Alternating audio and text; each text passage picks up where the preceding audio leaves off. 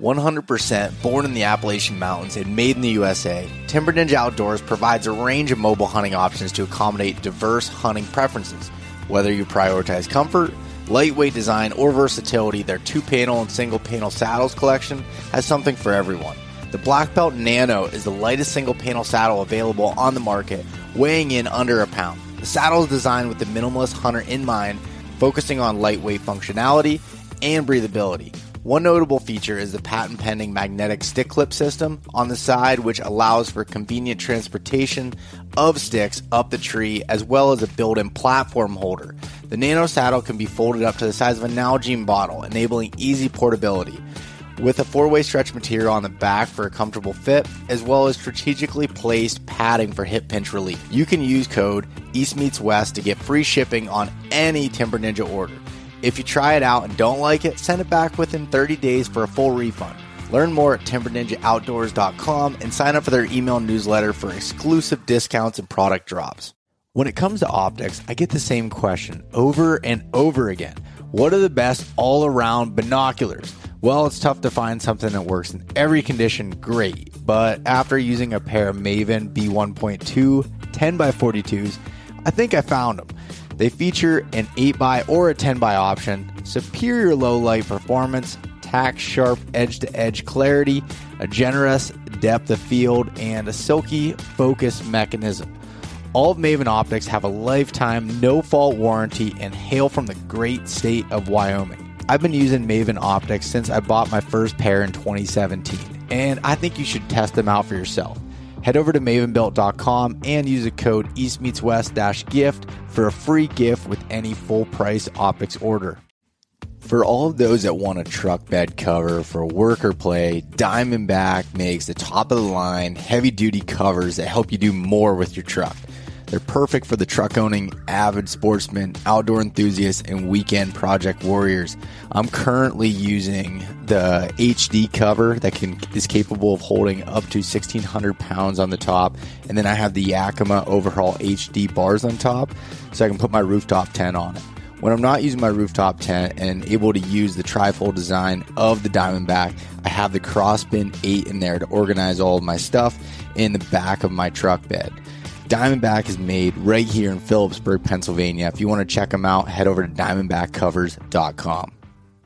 If you've wanted that hunting camp tradition that we talk about, that experience, but you don't have a hunting camp of your own, you're welcome to come stay at my hunting camp up here in the Pennsylvania wilds called the Elk Crossing Getaway in the PA wilds.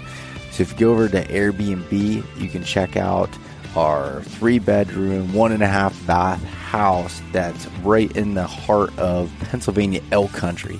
It's only minutes away from a bunch of public land to be able to hunt, hiking trails, outdoor recreation, fishing, all of those things there. The house is completely fully stocked with everything that you need to be able to, to spend a week hunting deer, taking your family up to see the elk anything like that. So if you head over to Airbnb and search Elk Crossing Getaway in the PA Wilds, you'll find my listing there and you can rent out my house. Send us a message, an inquiry that you're interested in it, and mention that you heard it on the podcast here. Then we'll get you 10% off of your first day. Are you an adventurer looking to take your hunt to the next level? Then you're in the right place. Welcome to East Meets West Hunt with your host, Beau Martonik.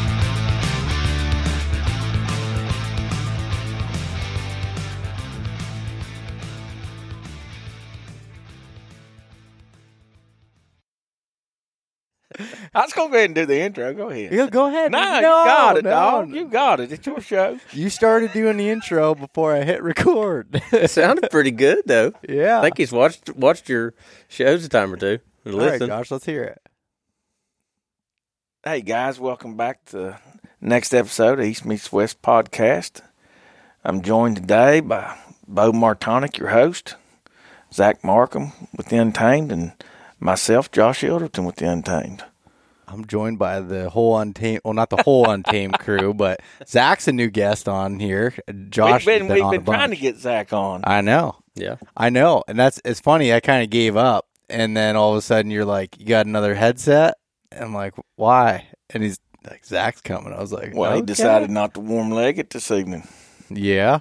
He does a lot of warm legging, and it and it gets into podcast time and hunting time, and Well, me and Beau have been trying to catch up with each other the last probably couple couple years. times. Yeah. The last couple of times he's been down here in southern West Virginia. Yeah. I thought Zack and I were going to become friends, and he just Yeah. keeps avoiding me. Ghosting. I'm like, this is my second hometown yeah, at this point. I think the last time we had dinner was the last, right?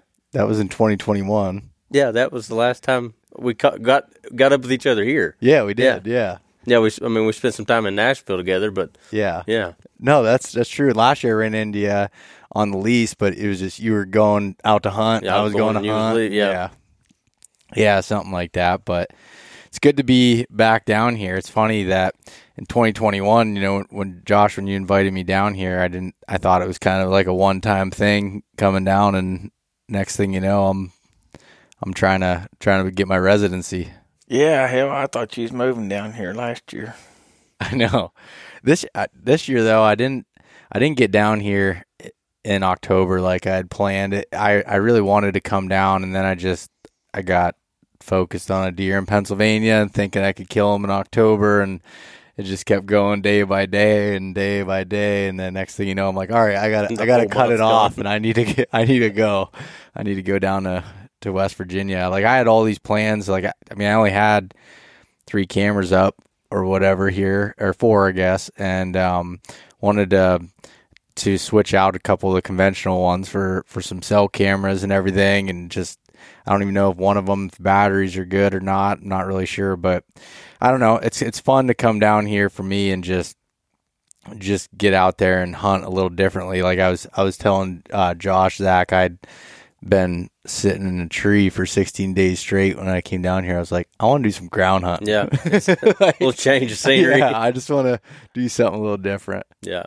So the the, mountains in PA doesn't permit like ground hunting I mean, you can with gr- bow. you can ground hunt. I mean, my dad's killed probably half of his deer off the ground, um, but it's not it's not spot and stalk. More so, it's at least the way he does it is just still hunting and sneaking, coming through, and then like during the rut, he'll go into these clear cuts and these th- real thick areas and walk the logging roads, and then start snapping branches and grunting, and that's I can't tell you how many deer he shot frontal at less than ten yards, you know, coming in at him Yeah, and uh, that's that's kind of his strategy.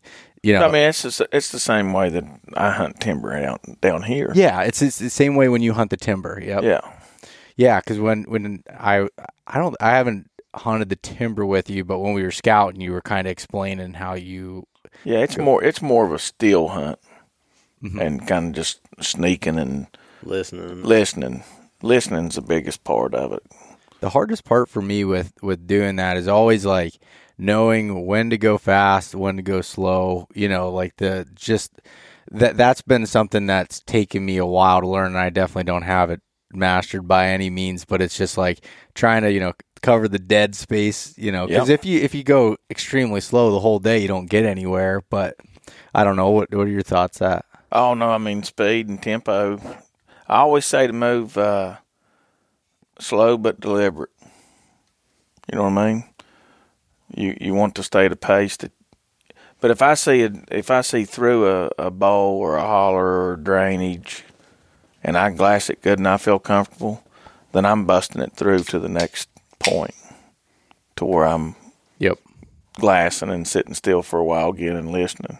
But if I feel good about a, uh, you know that drain or what I can see, I get on through there, and then start slowing down again, and then listening. You know, biggest thing hunting timber now. It's what I was telling Zack. I mean, I hunted hard here the last two or three weeks, and even in the days that's been real crunchy. I mean, we I don't know if you saw the forest fires. This is the second go around forest fires. They got put out last week in the storms, and they fired right back up. Is that what that's the The haze, yeah the haze Yeah. and stuff yesterday? yeah, and It um, was terrible. yeah, it was way worse last week. I mean, Really? the whole lease was smoky. I could smell it. I didn't Yeah. know if it was something from the mines or what Nah, was going on. forest fires. Um, but last week it was real crunchy, and I ground hunted. And then there, I can't remember if I ground hunted this week. But You did the day before I came down, so it would have been Yeah. on Sun or Monday. You did. yeah, so it's you know you get out there and you just, and it's so crunchy that you're not really moving. You're just listening, and you really this time of year with this rut, you know, it's the mid November. That's what you're listening for. That's exactly right. You listen for chasing, and you can usually hear that whole top third of the hillside. If mm-hmm. you're on the if you're hunting the ridge, you'll hear either that the the full on chasing, you hear the grunting. Um, but I haven't been successful with any of that. That my whole year's been felt like a struggle. yeah. It, it's, it's you know in the in the past like this year, the, I have struggled to see big deer. You know, in the past, I always seem to be able to find them. You know, and see them. Now, whether I get to capitalize on them or not, you know, it's on me. But I've struggled to even see big deer this year that we that we want to shoot. I mean, we've seen deer, and I've you know, like last Wednesday when I called you and told you that there was some movement. You know, I think I saw four, what, 135 to 145 inch deer within a span of like two hours, Yeah. um, chasing and really acting like the rut. But like that's the only day that I've seen the rut, and that was on the eighth. Okay. Yeah. and that was the only. That's the only. I mean, heard grunting this morning, but that was a year and a half old, just walking around grunting.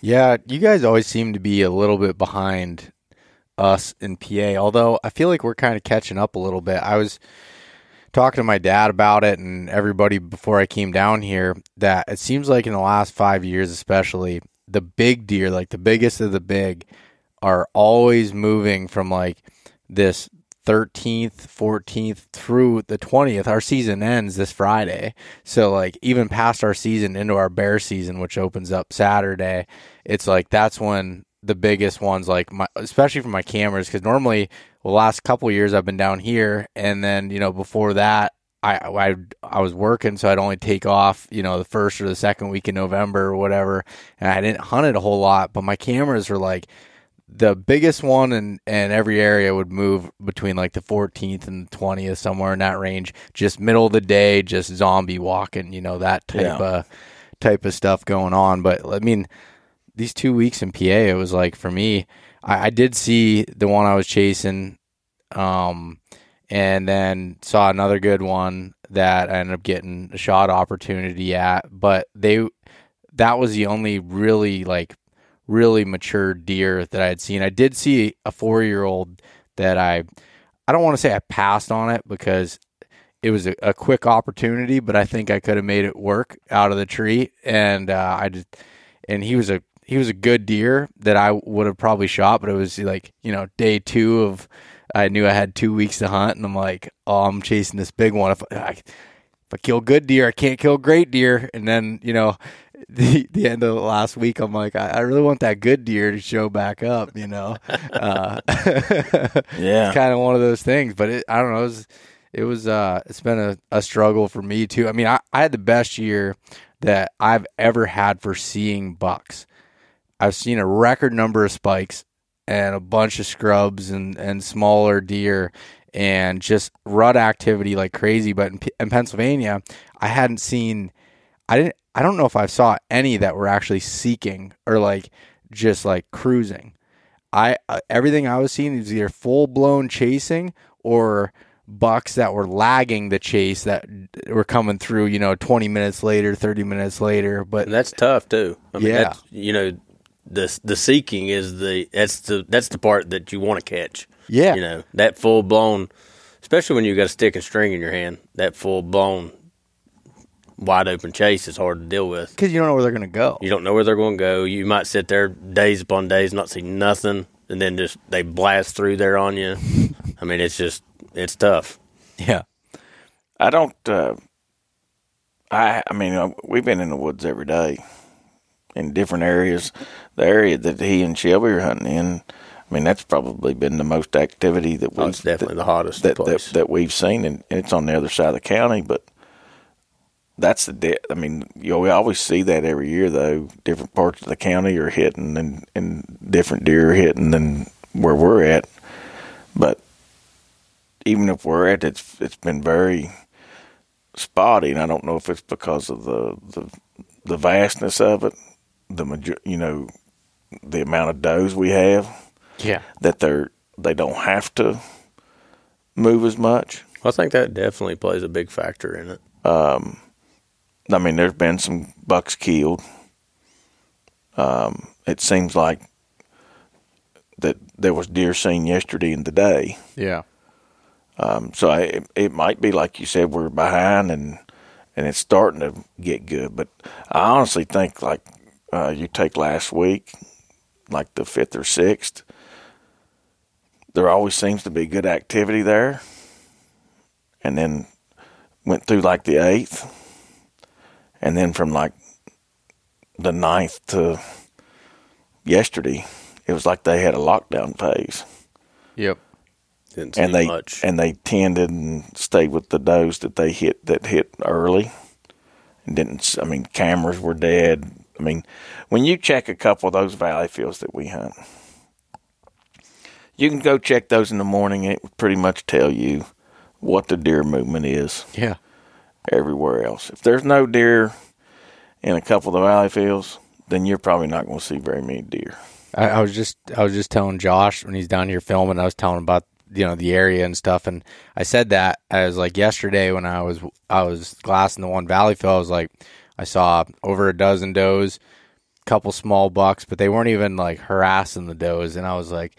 In, in that spot, and I was like, "Yeah, I don't know." And then it seemed like in the afternoon things started picking up a little bit, in some other places, some more cruising going on. And then today there was there was seemed to be even a little bit more, even though the weather was hot. But it was just like, but still in that, and I don't, I didn't, I guess I didn't glass that this morning to really be able. to Sean did. Oh, There Sean was, did. There was two does in that valley fill this Really? morning.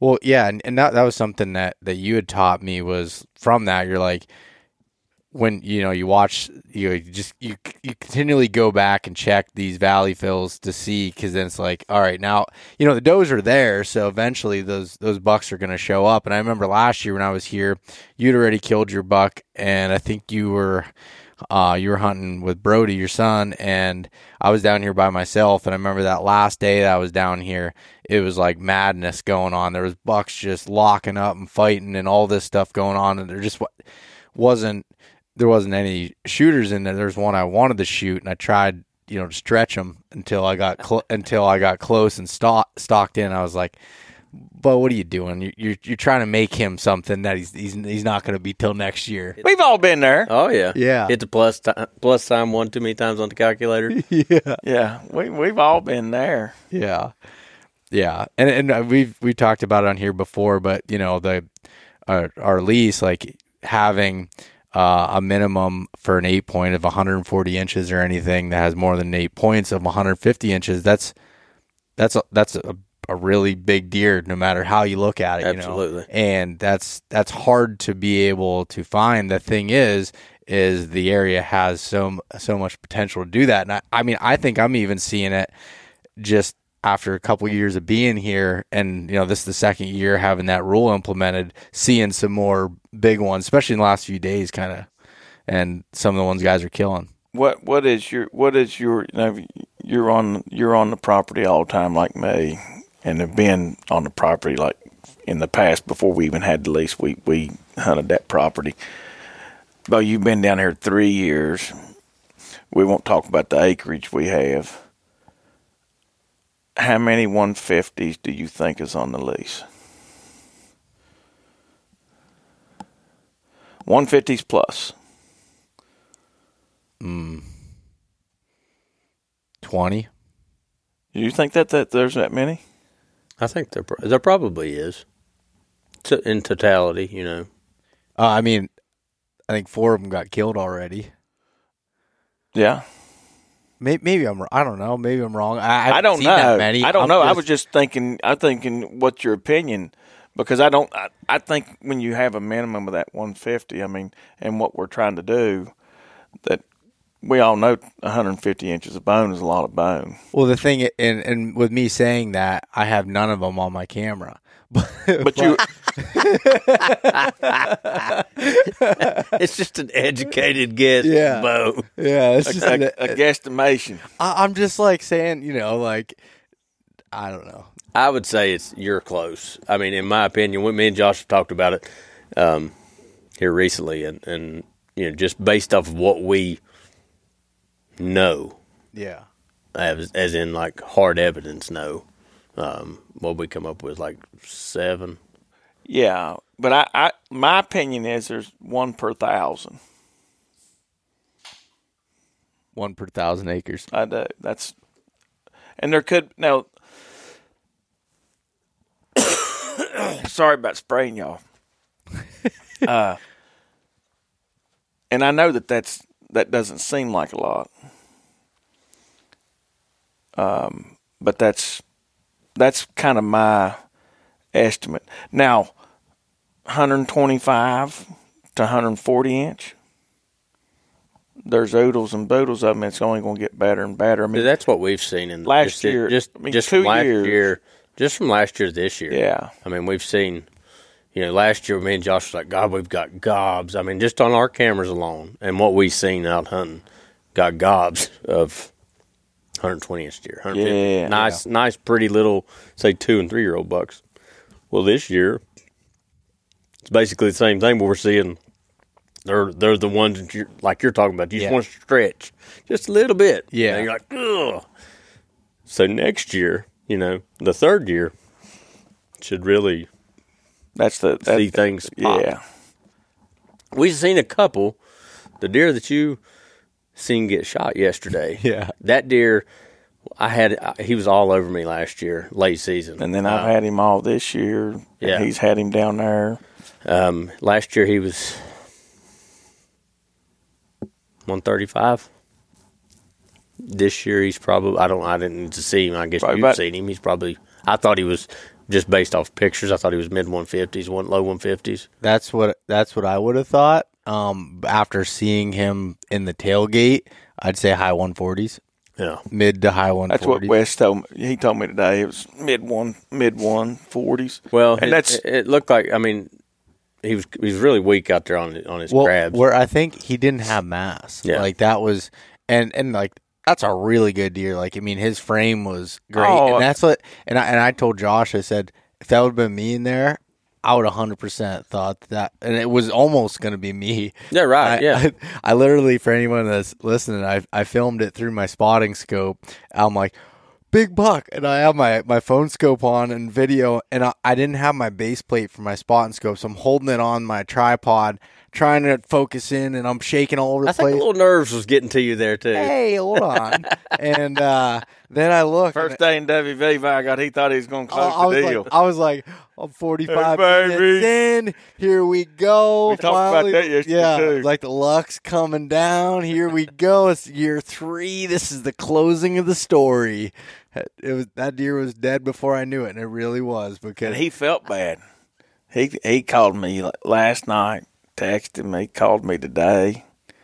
He said I thought for sure it was 150. I said, dude, I've looked at that deer, and I'm telling you, in the heat of the moment, that's one of those deer. Oh, we we talked Yeah. about it. I mean, We we, we, said if that deer made it over there during these two weeks, that he would get killed. Zack and I said that a month ago. because I mean, if you're not sitting there just and like I said, I looked at the pictures of him. I mean, we had gobs of pictures of him, and I still, in my mind, I thought he was low 150s. Looking at truck camera pictures, Yeah. I mean, you take a deer like that, spotting stalking on the ground during a rut, That's right. something happens like that, That's right. you know, yeah, And that's what I told Wes. I we mean, knew he the heat, was that deer, heat of the moment, and there's Even several you. of them. you're like, hey, I got a shooter. Oh yeah, I sent I sent Josh. Hey, something picture. happened, man. He just took off running. I'm not even close to him. Yeah, He's I like, was- hey, I think he got shot. Well, no, yeah, I go, I go. He took off running. I was like, he took off running like he was shot. But I had, I really didn't think that he actually got shot. But he and I was like, shot. I gotta move. I was like, I got to get around. I went back to my truck and went to move and get up on another knob to glass back at this face. And I happened to run into a guy that was working up there, and I was just talking to him, and he's like, "Oh, did you see the the big white horn ten point?" I'm like, "Yeah, I'm actually looking for him right now." And he's like, "Oh, he's always over here," and blah blah blah. And then another truck pulls up, which happened to be the guy that that shot it, and he's talking, and he says something about a ten point, and I'm like. Yeah, I said, you know, I was kind of saying it as like, hey, I'm going to be in this, you know, area sort of deal. I said, there's a buck I'm after. He's over here. He's like, well, I, I'm pretty sure I just shot him. I was like, no shit. So I pull out my phone and I show him the video. He's like, I'm right below your screen at that point. And he's like, you see him looking back? He goes, he, he knew I was there. Yeah, he knew I was there. And I was like, ah, that makes sense. That that makes sense, and I was tough. yeah. So that was, and uh, then you know, then I c- come around and and Mark's got a, a big one in the back of the truck, so I went and took pictures for him, and I'm like, I'm around a whole lot of dead big deer. I just I'm Well, you just done the same thing last year too. I did. I did. You this jumped right in with two, Bucky. Yeah, two year, uh, Yeah. Bucky the year before. Too. Did Yeah. two years in a row with Bucky. Yeah, Bucky already said he's just he was waiting for me to come before he shoots. luck. one. Yeah, I think that uh, between Bucky and me and Zack, and uh, we've all st- struggled yeah, just just to find. That's been my struggle is is finding. I mean, I found gobs of deer, seen gobs of deer, but finding that one, you know, to I've got several that's borderline, but finding that that one, um, I just haven't. had It's anything. trying to find the deer that you look at and you say, "He's a shooter."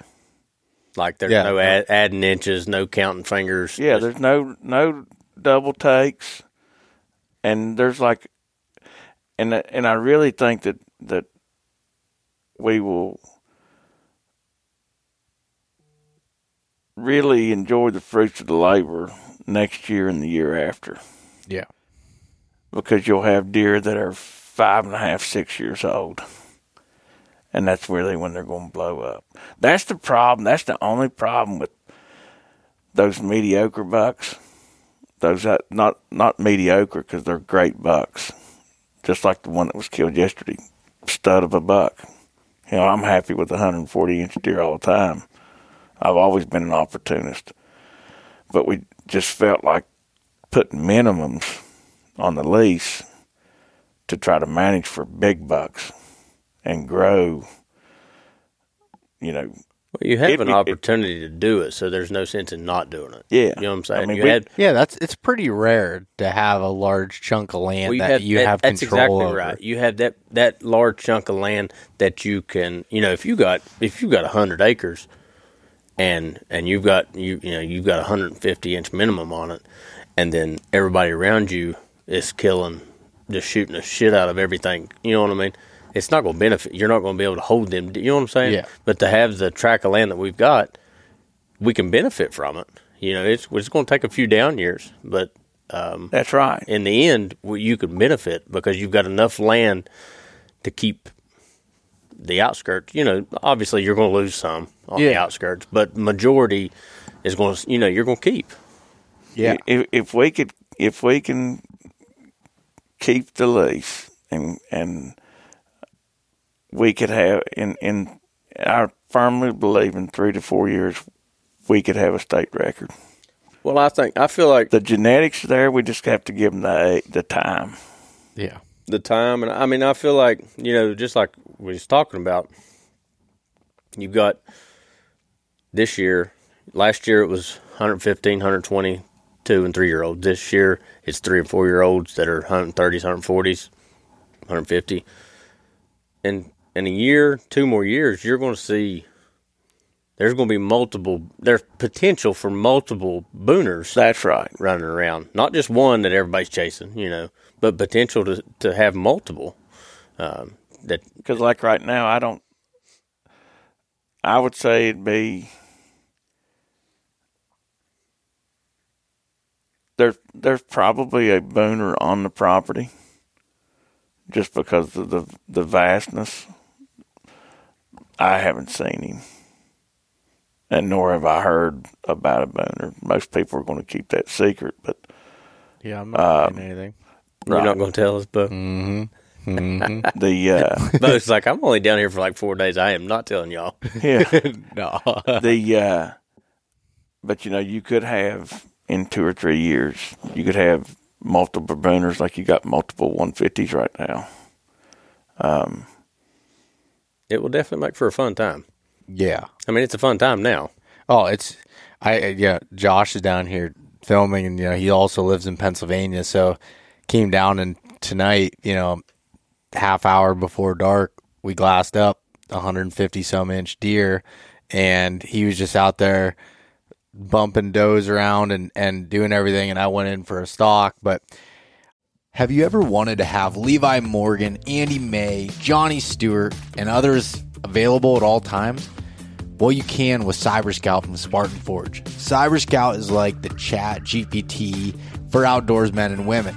You can ask it any questions related to bow building, scouting, hunting, survival, and a whole lot more. I think you'll be impressed with how it responds. Cyber Scout is currently out now for a select group of early beta testers and will be available to the rest of you really soon. The entire app is a complete tool for planning your hunt with incredible aerial imagery mapping, journaling, deer prediction, and some of the most accurate and detailed weather data. Use the code East Meets West to save 20%. And if you're still on the fence, give the 14 day free trial a chance at SpartanForge.ai. CVA has been America's number one selling muzzleloader brand for over a decade. Hunting with a muzzleloader opens up a ton of hunting opportunities across the US, and I've been using the Accura series. But they don't only make badass muzzleloaders. Their line of centerfire rifles are great quality and not terrible on the wallet. The Cascade short barrel is ideal for tight quarters, deer drives, and quick shots in the big woods. You can check out their line of muzzleloaders, rifles, and accessories for every season and every range at bpioutdoors.com slash CVA. If you use the code EastMeetsWest10, you'll get 10% off of all CVA products, which includes rifles, muzzleloaders, and accessories. Looking back, I probably really didn't have a prayer because he was on a mission. He hit three doe groups in 15 minutes Oh, he was. He, he, was he went cruising, checked wasn't and they weren't ready and he's just like heads up hits this one he's like little sniff around and just like was going literally And- cruising. literally cruising and but like we saw that and he and he's like and i'm like yeah that, like i'm you know t- now I, i've come here and have a little bit of more of expectations like that's possible but you know growing up in pennsylvania it's like that's that's a once in a lifetime buck Right. to to be able to see you know even see that and and be able to chase it and it was just like wild that you know there he is and he, he just shows up and I just see these white horns you know sticking out of the the ditch and and it's just so wild too like there's when you look at that country and that reclaim That's mine the ticket. country That's the ticket. what's that The the reclaimed mines. Yeah. You know. Well, because it looks so open, but it's not. You know, it's it's so thick, and you can look at the same country for three hours, and then you and all of a sudden a deer just pops up in the middle of it, and you're like, "What?" Where did come? Like even if you're you're focused and you're looking down and you're doing, yeah, man, I I it, told it, Caden it that blows my I mind. was up there glassing, and I said, you know, the, you walked over. Me and Caden had been sitting there, or me and Jacob had been sitting Yeah. there for an hour looking at this one face. Josh, walk, he's over on this backside, so he gets done. He comes over to us. And he's like, "Y'all see anything?" No. He sits down and literally a minute. He says, "Oh, there's a deer," and I look over there, bare eyed, and I can see this deer plain as day. And I was like, "Where did that come from?" Yeah. I mean, because you know, it just moved to a particular right. way, and the sun hit, and then just there it is, you know. Um, but like you said, it's it looks open, but it's not. They have plenty of hiding spots. But what I was referring to there, meaning like the reclaim, makes a difference. You know, before that, you had it was just big timber, yeah, and to get on the ground and have the opportunities like you said you and Josh had there this evening, you didn't have very many of them opportunities, you know, because you ju- you just you was in big timber. Yeah. Um, but now, you know, with them reclaims, it it just opens up enough visual to where you can you can have them opportunities. yeah, That's what we was talking about at lunch. That mining has done such positive things for the wildlife habitat here. Yeah. I mean, it's. I don't. Of course, I've not hunted areas, whitetail hunted areas that a lot of people have, but I can't imagine. I, I do know that the you know the guys from THP have been here and they've hunted all over the country hunting whitetails, and like they go on and on about the habitat here and the vegetation for whitetail habitat. And I think that that's been a huge Well, plus Jack- for the mining. our intern, um, uh, he's pretty knowledgeable about. He's from Mississippi, and he's all into that. Yeah, he's biologist. Yeah, and he's all into the proteins and it. I mean, I, I walked up with a bunch of birds, and I was cussing these birds. He's like, "Dude, don't cuss them." I was like, "What do you mean?" He said, "He, he said, you know that's like twenty percent protein." I was like, "What? What?" He, and he named it off what its name, scientific name was, and so he's pretty pretty knowledgeable about that kind of stuff. And he was like, "Dude," he said, "You all, it's amazing." He said, "The stuff that you all have naturally growing here that." He said, "We will fertilize and everything to try to get to grow in Mississippi for the deer." Well, yeah, and and, and also one of the things that that I've noticed is like with a lot of these things, and correct me if I'm not using the right terms, but when you, when you go through and you reclaim the stuff or you put in a road and, and you don't want it to be a road anymore, it's playing with clover. Yeah, a lot of the wildlife mix is mainly clover, and then it has the winter weeds, the rye, um, and then it's a you know a mix of red, white clover, um, and then you know longleaf doesn't. I've tried plant longleaf brassicas and rapes and stuff. They're very hard to grow here. Turnips do good in this vegetation uh, and clover does spectacular. Yeah. Well, I mean, you you think about you're talking about being able to see. You you take a valley field. A lot of people I don't know listen don't know what a valley field is. Explain what that is. It's it's actually a it's a valley or a holler that's been filled by the coal company, um, and to be able to set in one spot and actually glass that entire head of say a holler, you can't do that anywhere else. No, you know? you can't. you know, in PA, you can sit there on Onyx and you can, or you know, you can look and, and you see you're on, you know, uh, you're looking at the head of a of a holler or a big valley, but as far as actually seeing it all, you can't see it. No, you can't see that that. goes back to like Josh was talking about earlier. You know, they they dictate what the morning's going to hold. A lot of times, you go to them valley fields and you're like, well, the deer's moving because you can see that big of an area from one spot. And you can see what's going on. Yeah. No, and, and it's it's a funny story about the term valley fill when I first came down here. Call it a took me- field? Field. Field. It took me two years because I I, Zach I wasn't under thing. I wasn't understanding When he was down Josh this summer, Zach's. oh man, I thought I just thought it was See, you. when I was younger, my I didn't know it was my dialect. I know I, you, you say you say Valley Field, and but and and I was like Valley Field, Valley Field, and I'm like I'm searching on Google, you know, it's like nothing, then all of a sudden it's like number ten down there Valley Field. I'm like ah, F-I-L-L. Fehrenbach They when he was filled the down this- valley. yeah, when he come down this summer, and we went out and did that. We did that interactive podcast. yeah, that was really good. By the way. uh, and he that was the first question we were going up. He's like, "Hey, man, it could be you, it could be me, but I'm not understanding what you're saying." he said, "Are you saying Valley Field?" I was like, "No, Valley Field." He said, "So." Keith Robinson said, "A field." I was like, "No, a Valley Field, like F I L L, like you feel something." They filled it up they filled the valley up so it's a valley field. you know, with the overburden from the mining. So uh, he was like, "Oh, it makes perfect sense." Oh, my brother used to he like because when I was younger, yeah, you know, he's four years older than me, so he was more into the mining and stuff before I was. But I was still hunting, you know, up there all the time and stuff. And he's like, I would call it a valley field, you know. And we that's just what we called it. And he, was, oh, it would just torment him. He'd be like, "No, it's a valley field." I'm like, "What's the difference?" yeah. But I finally figured it out and got, you know, figured out what why it was called that. Yeah, it's just it's just terminology. I'm But trying. it- to, I'm trying to figure out where the line that the accent starts because like we're really not that far apart. And I can tell you where it starts. where's the start? Morgantown, West Virginia. Route 50, Clarksburg.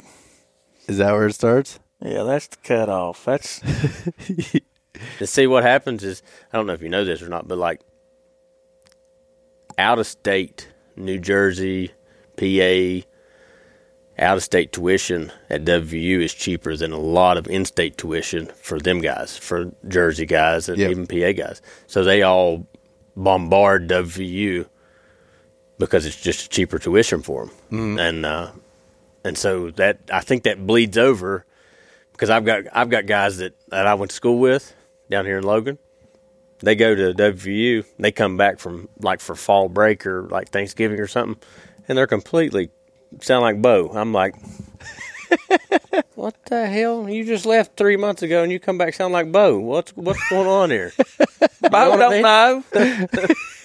like, so yeah, I think I think it's definitely right there around what he's saying. Route 50 is just it's right there, pretty much Morgantown, West Virginia. Yeah, Yeah, I could. Cause I wonder that because I've even went further south, and it's not, it's not not the same accent. But I don't know. Everyone says that like my area of Pennsylvania that we have a Canadian accent, but then you go to then Pittsburgh just has their own accent. The Yinzers. If you ever you, is that you the Ewans? Yins. Yins? Yeah, yeah, Yins, Yin, Yeah, We've got a neighbor. John Eagle. yeah. You know, yeah. We've got a neighbor in Tennessee uh, down there that that's what we call him is Yuns. yeah. Yeah, I mean, because that's like he's a super great guy, but it that's what he says like all the time. It's Yuns got a nice boat over there. Yuns Yuns had a big deer in the yard the other day. You know, yeah. Uh, that's just part of it, I guess. Yeah. No, it's funny. But, you know, going back to the the deer thing, one thing also that happened yesterday that yesterday was one of those days that could have been epic for me that just didn't pan out. So, you know, I get I get I'm taking I'm I'm the photographer, I'm taking these pictures, you know, I'm you know, catching up with some guys on the lease I hadn't seen in a year, having lunch. I'm like, you know, better get up to my spot. I said, I know these bucks traveled through here during the ruts. Topo Hub last year during these dates, it was money, but I wasn't sitting wasn't here. there. so I go up there, I get up there, and I'm I'm walking in, and my my cell cam goes off, and the buck that I was there to hunt was walking through there, and I, so 15 minutes later, I'm sitting there, but two o'clock in the afternoon, you know, it just goes right through. I'm like, you know, he's 140 some and 140 inch eight point or whatever. He looks the exact same as last year. You know, Yeah. we all we're all Yeah, hunting. I the same- remember him. the same area. You know, that's cr- you. What's crazy is that up there on top. Like, why would a deer be up there? But they are. they are, yeah, You know, and, uh, but you would think it because that's the highest knob around, basically. yeah. Um, you would think you know they would be more down on them on them benches below on either side. Yeah. But they're not. They run that ridge line. I think they run that ridge line this time of year because that's a that's a east west ridge, right? Or is that a north That's south? north-south Is it. Mm-hmm. a north south ridge? So they're probably running that ridge on the easterly or, or westerly wind right now, just cruising, catching catching as much as they can, and then they dive off. Yeah, I don't know. I mean, you you guys have cameras below me, and we were just talking, you know, yesterday about that specific deer hit two of my cameras, And then and showed up at ours and then twice. showed at yours twice, and actually hit one of mine twice.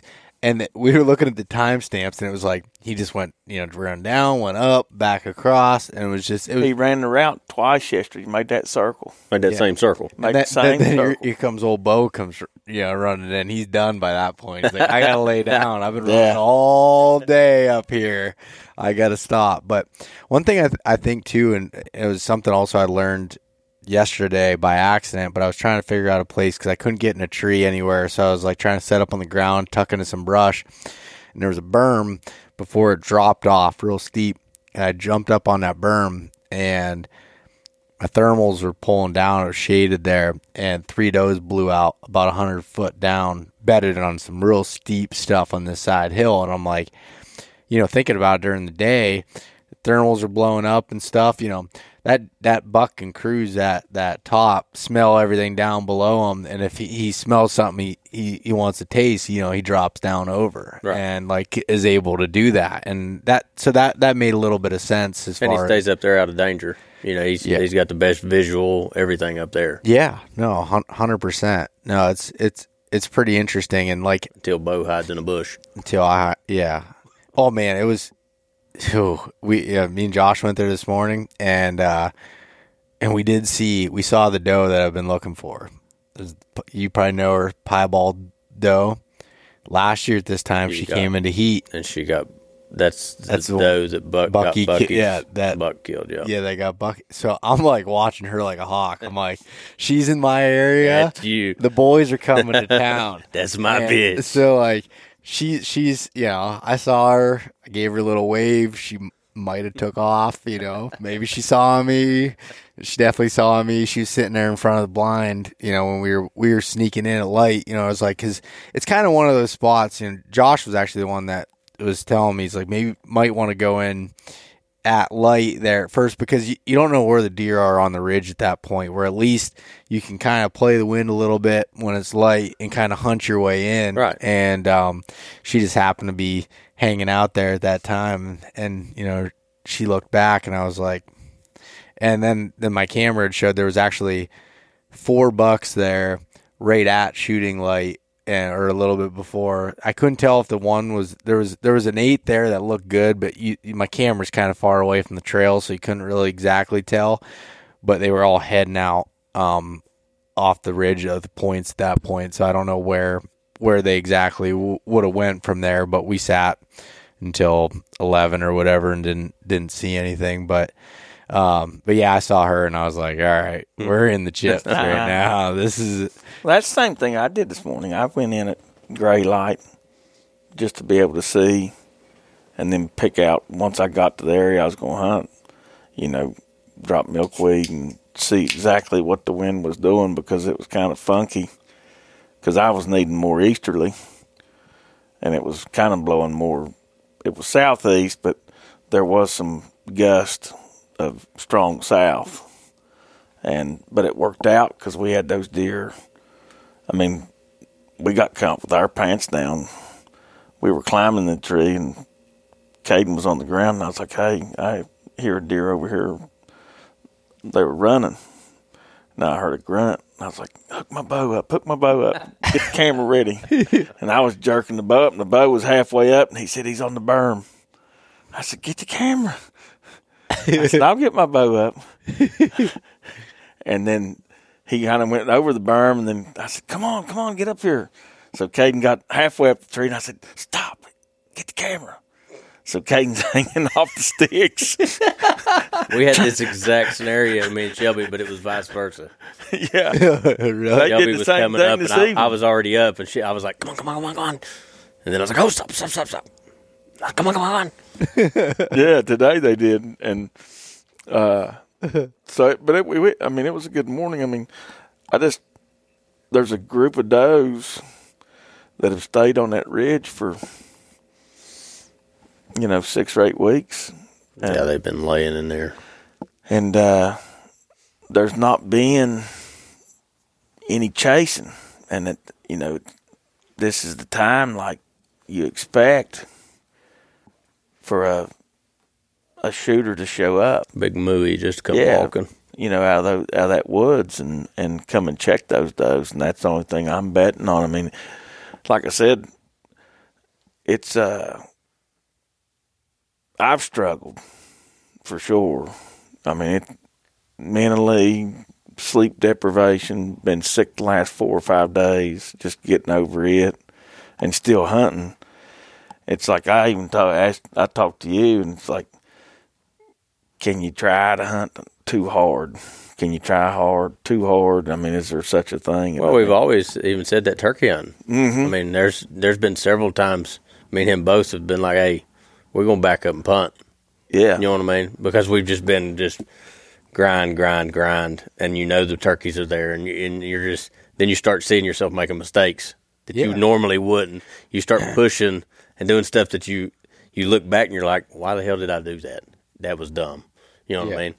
Not so much like in your case, like this evening, but like you said, looking back now, shot in the dark. Yeah, oh, yeah. probably catch that buck, but you know, you just you knew that. You know, Yeah. you see that now, but like and I played it. it really wasn't. That's exactly. Yeah, you I didn't, make a I wasn't. mistake. I wasn't. I, I made sure my win was good, and, and that's what.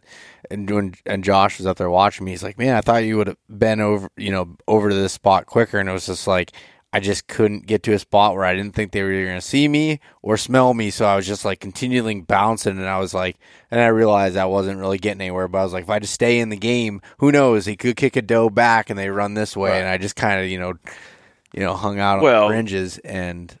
the thing that you're hoping you saw him at dark this evening, you're going to see, you know, he's probably going to be in there in the morning, Yeah. And he's probably going to be checking the same sets of does that he was checking this evening to see if one of them is coming heat, and one of them is oh, going. he'll be right in there. Yeah, he's going to be right in that same area in the morning. I mean, that's what he's going to run. Now, if you would have just blasted your way in there on the ground blowed him out. and blowed him out scent bumping, not saying that that deer's not going to come back. I've never said that because I think I think that the deer, when you scent bump them or if you sight bump them out, I don't think that those deer. Everybody says, "Oh, they they ran out of the county." No, they ran to safety. They ran as far as you would run if something was running you, and as soon as that stopped running you, you'd stop Yeah. and that's what I. But I feel like if scent bumping them, that deer might not have come back to that area tomorrow. He'll be back maybe Friday. Well, yeah, and think about it. It's like, all right, you go to So you didn't bombard. You didn't just you go to a difference in bumping one and pushing. yeah. Well, you go to you go to a bar and it's like, all right, some one guy starts, you know, talking shit to you and starts getting in your face and going stuff. You don't just abandon that bar altogether. You know what I mean? It's like, all right, you might think about it a few days and be like, all right, But you if know. you go back a couple more times and it and it's Yeah. the same scenario, yeah, you start you start getting harassed, you start getting bullied. well, maybe I'm going to go to a different bar. yeah. Yeah. and hang out. You know what I mean? Like that's, or or, or you stand up and fight. And I, you know, I'd love a buck to have that attitude, and, but uh, that's that's normally not the case with whitetail. That's right. Um, but no, I, I, and one thing I think I learned a lot this year because I did bump some deer eh, um, in, in Pennsylvania, but was it didn't seem to bother them from sound in sight even more so wind seems to to me affect them a little bit more than s- sound or sight I think that if you if you bump on sound or sight, that that buck's going to probably be right there. yeah I think it's more detrimental when you scent bump them. Mm-hmm. That that affects them more, and they'll be gone. You know, they'll they're not leaving the country; they're coming back there, but it might be two three days before they're back on a scent if they catch your scent. That's why, you know,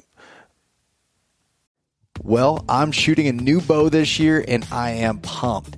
After playing around with a buddy's Hoyt RX8, the smile on my face made the decision for me. The first thing I noticed with the new Hoyts were their extremely smooth draw cycles and the ability to adjust the back wall to make it rock solid like I prefer.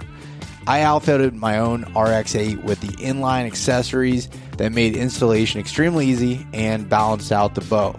My favorite accessory so far is a simple one. It's the Go Sticks 2.0 adjustable legs to make your bow like a tripod, but it doesn't interfere with any part of the bow or the limbs or anything like that. In addition, the integrated kickstand within the HBX Xact cams protect your string from excess wear when you put your cam into the dirt. Ground hunting or spot and stalk just got easier. If you want to experience what I'm talking about, head to your nearest Hoyt dealer and take a test drive yourself. You can learn more at Hoyt.com.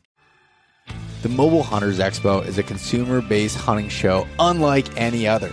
It provides an interactive learning experience where you can try all things mobile hunting and learn from the best in the business. Come experience an unbiased, community based environment where you can improve your hunting skills and find the right equipment for your needs. I'll be speaking at the Nor'easter Show in Manheim, Pennsylvania at Spooky Nook Sports from August 9th to 11th, 2024. So come check it out, uh, or either of the other shows in uh, Michigan and Georgia. You can purchase tickets online at the mobilehuntersexpo.com or grab tickets at the door. I'll see you there. I mean, talking about scent's just a whole different thing. But I mean, when you're on the ground, you learn this after three years that if you're not continuously checking the wind and the thermals, like you're out. Yeah. It just amazes me. People, and there's a lot of people that don't that don't really know or check the thermals, and you know what I mean. Like they just, Yeah. it's It just, just- like Josh's deer last year that he killed. You know, the if I would show you on a map a wind direction and where he killed that deer at, and what what wind direction that was that particular evening, you'd say there's no way he killed that deer there. But when you throw a piece of milkweed out and watch what it done that evening, it would, like he said, it would go out. It blew right to them. Maybe I had 25 yards. It'd go to them 10 yards, and it'd dive down, and it'd suck right back under me. Yeah. There all evening from what the deer started moving at three o'clock. A deer never smelled us because everything was sucking. I mean, it, it would make you nervous. I threw milkweed for 30 minutes before I decided a tree because the shit was just going everywhere. I mean, I was taking a whole pouch and I was just throwing it everywhere. And it was just swirling. Alex said, Man, we just need to leave. He said, It's bad. And I said, No, we're going to figure it out. And I just kept on dropping it. And it, when I got to a certain area, to the edge, it started all just sucking down. I said, We're getting in that pawpaw tree right there. He's like, It's blowing right to the heat, to the knob, to the thicket. I said, It ain't to ever make it there. And we got up in a tree, and it was crazy. It'd shoot out there to the knob, and it'd suck right back under us and Yeah. go out. That's just like this season. um, I know I texted you about it. I said this, the wind blowing right across this pipeline. I'm hunting this big ridge system. It's an old pipeline cut, you know, through there. And, but the wind, when I first got in there, I checked the wind and it was blowing. It was actually blowing towards the north, which is what we needed. Um, blowing south would take our wind right across the pipeline, and the deer used that pipeline. So it was, but like hour and a half before dark, the wind kind of picked up, and that's when that that south wind that was that was listed on the weather channel. That's where it was coming from. Yeah. You know, and uh, and it wasn't good. But I was debating whether to actually just get down. I kept throwing milkweed, kept throwing milkweed, and I was watching it. And I guess where we're right on top of that ridge system, and it's steep on both sides. That milkweed, I would toss it, and it would go straight up. And you could, I could watch it. It was, I mean, we was probably 18 feet in a tree, and it would go 30 or 40 feet up in the, like, just, I don't know if it was where it was coming, the wind was coming and hitting that ridge where it was steep Yeah, like ramping it. and and literally ramping that. But after I seen that, I was like, "Oh, we're good." And then we literally had deer ten yards directly what you would think was downwind of us, uh, but throwing that milkweed up in there and then just watching it. phew. Yeah, it, it, it's uh, it's so crazy. Like depending on the spot, it's like, I- and I'm continuously learning it because I don't- I don't know a lot of times till I go in and try it. But like some places, I want higher winds because it gives a more consistent prevailing wind. And if it, you're on top, like if, especially if you're on top, for me, I I like a steadier wind that's coming across. We had it this morning, and we had the perfect wind all morning, exactly what they were calling for. I mean, to a T where we were at. And uh, but then like you know where in Pennsylvania I like to hunt a lot of creek bottoms. I can't hunt creek bottoms on a high wind because it's just gonna swirl. It's gonna do everything. kinda crazy and stuff. I want to you know just a soft you know thermal pull that's coming down and sitting on the water and, and ripping down there where. You know, up on top when it's soft like that and it's not real windy, it starts swirling. right. It starts swirling. So it's like it really depends on the situation. And and there's a lot of times where I'm completely wrong and just don't don't know like what until I get in there and try it. Like there was that the spot and and I kind of skipped over it a little bit and, I, and I'll talk about it um, some more later. But where I had a shot opportunity in Pennsylvania where it was a bottom, but it was a big bottom, real flat, big bottom, beaver pond there, some blowdowns, and the wind was supposed to be coming out northwest, so I got on the southeast side and I knew does bedded in this these blowdowns, but it was pretty windy. But the bottom was wide enough that it wasn't going to create all this, you know, swirling. It was just kind of like a rolling and then just super flat for, you know, 250 yards across that bottom. And, you know, I got set up right on the bank and it was just pulling right in my face. And that's that's what happened. You know that that buck came right around the bottom of that of those blowdowns and came up through. But you know the the the story of that and Josh heard about Zack probably hasn't. And so what ended up happening was it was just getting I mean there was like 20 minutes of legal shooting light left but it was getting kind of dark you know as it was coming through. And I had heard some crashing going on just like a bunch of noise and some grunting. And I had been hearing on the other side of the creek there was two spikes just going at it which has to be the worst battle. Two spikes? You know you're gonna poke eyeballs It's out rough. with that kind of stuff. And th- I mean they were they were getting after it but I heard one that sounded like on this side of the creek so I got out my grunt call and just started going at it with brrr, and then all of a sudden I hear coming. And he comes across and, and comes up.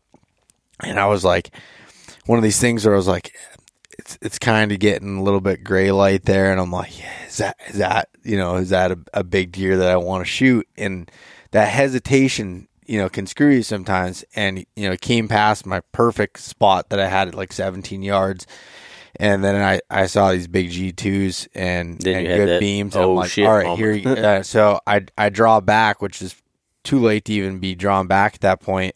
And he goes up, and I stop him, and he ended up being about 24 yards. I thought it was 20, and but he was quartering away pretty hard. And I just aimed for that opposite shoulder, and I shot, and I was like, dead deer. You know, he mule kicked, ran out 40 yards, and uh, stops and he, just stopped there for a while, but I could couldn't really see him very good.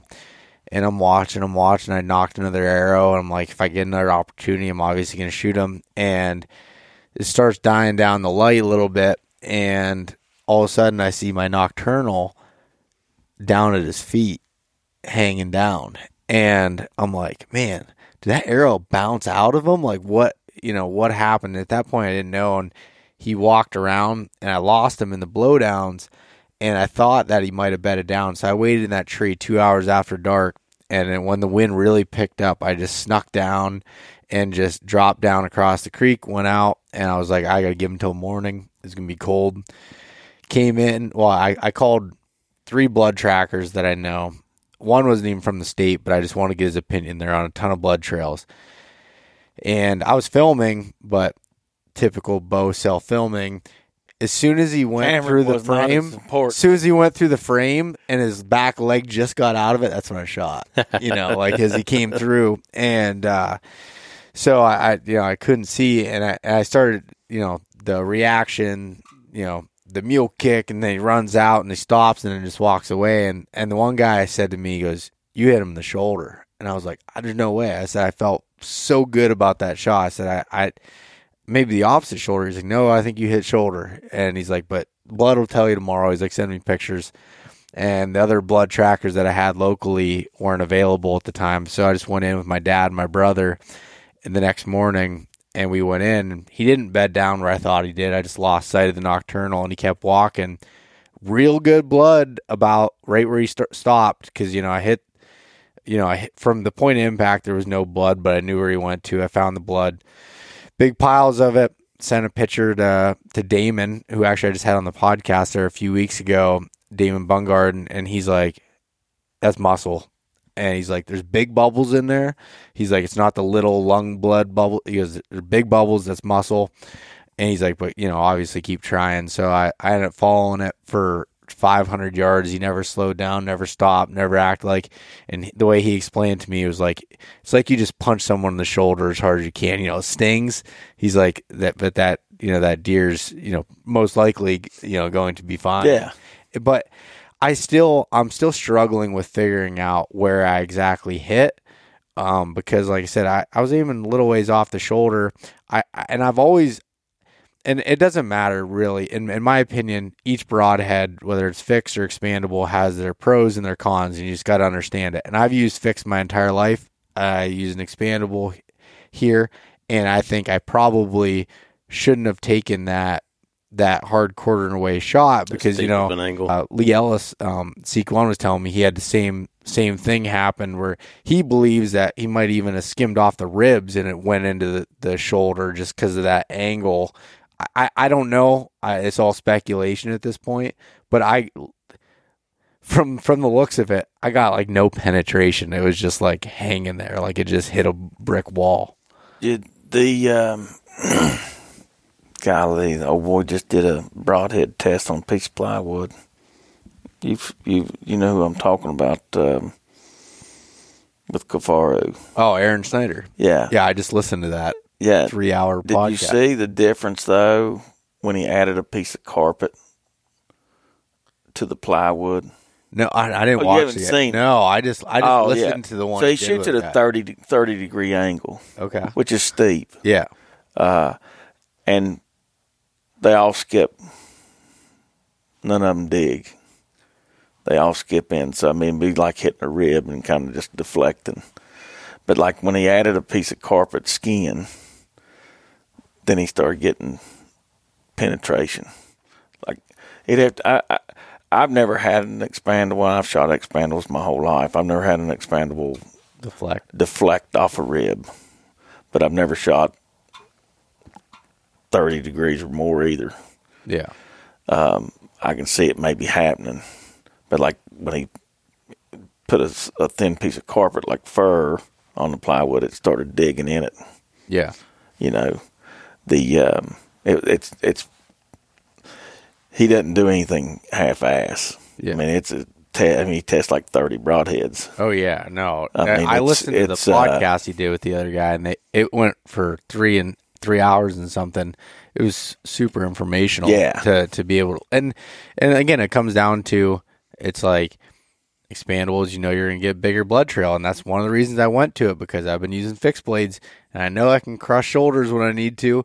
But I, sometimes I have great blood trails. Other times I don't have much of anything, and I just wanted a little bit, you know, more. And so you can kind of go back and forth on that. But I, I just, man, I don't know. It just it burns me. And then like over the last few years, I've made a few shots like that, and I just I I hate doing that, and I also just hate like I don't know. I just feel like I lose so much confidence when when that happens, and it's like not from a lack of practice or anything. And I and I actually I didn't feel like I blacked out and you know couldn't remember what was going on. Like in my mind, I thought that deer was as, as good as dead. Yeah. And you know, listening back, I mean, one thing I did have on footage was having a shotgun mic was the audio, and my dad's like, "That was a pretty loud whack." You know, I was like, "I don't know." I thought the air was releasing from the lungs. He's like, "No, no that that was Smack. a smack." Yeah. and uh, so that was that was interesting to be able to to hear back on it, but. I don't know if that uh, that was kind of a little bit of a crusher there. Oh, I mean that happens though. When you you was talking about broadheads, I know I give Josh down the road all the time over his big expandables. You know, I shoot a fixed blade now. I used to shoot an expandable. Still like expandables, but I had an expandable fail one time, and that's why I went fixed blades. Yeah, um, and failing, I was fortunate enough to recover the animal, but it was the craziest thing, you know, as far as in, like I felt like you with that confidence. Yep. Just there was no question. Like I smoked this deer, I knew it. Lumenok just disappeared, perfect right behind the shoulder, um, and we give him a little bit of time. Went tracking him, couldn't it wasn't what we expected, um, what I expected. Uh, minimal blood, not good blood. Um, you know, it just got worse and worse and worse, and then ended up jumping this deer. So he jumps, runs about 20 yards, hits a beech tree. Both horns fall off. This is true. Both horns fall off, and then he falls over dead. So anyway, we go get him, and I'm yeah, Arrow didn't kill him, by God. No. the beech tree did. The beech tree got him. They'll So- get you. Well, we go down there and get him, and I'm careful to because I want to see. Like I'm, I'm nosy. We done this with Jay That the was other. Jay's deer. Yeah, I just you know, just and it and it helps to learn that kind of stuff. People don't understand. Like when you, a lot of people just go to gutting, you know, and just whacking. Take your time and, and see what you see what's in there. You know what I mean? See what you hit. Um, and we done that, and I clipped the very top of the entry side of one lung. This is dead broadside, thirty yards, flat out of a blind on the ground. And I clipped the top of one lung on the entry side. Never did find the broadhead side of the arrow. The arrow broke off like say midway, um, and I found the fletching end because it had the Lumenok on it. Yeah. So, anyways, I got it. Found that I'd barely snipped that one lung, and I got the deer laying on his back. And I look after I get everything out.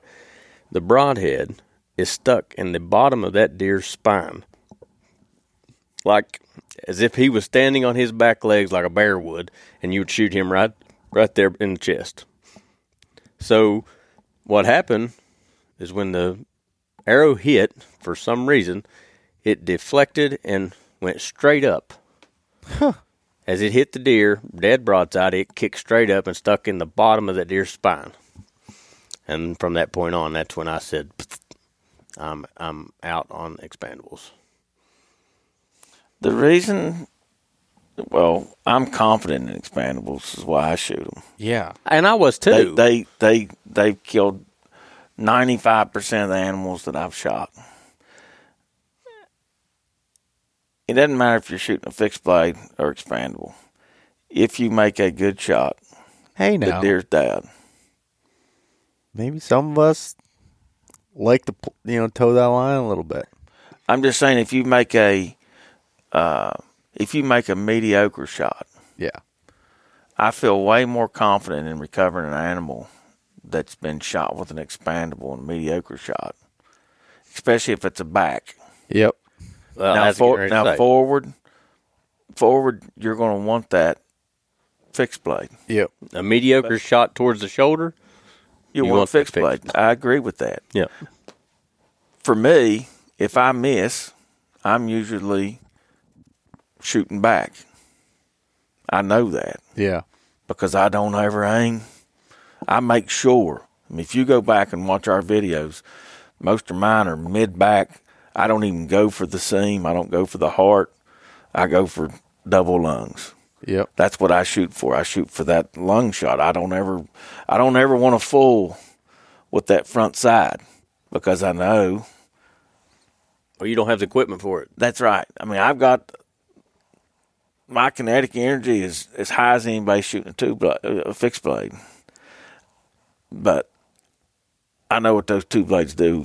I mean, the fixed blades do come to bone.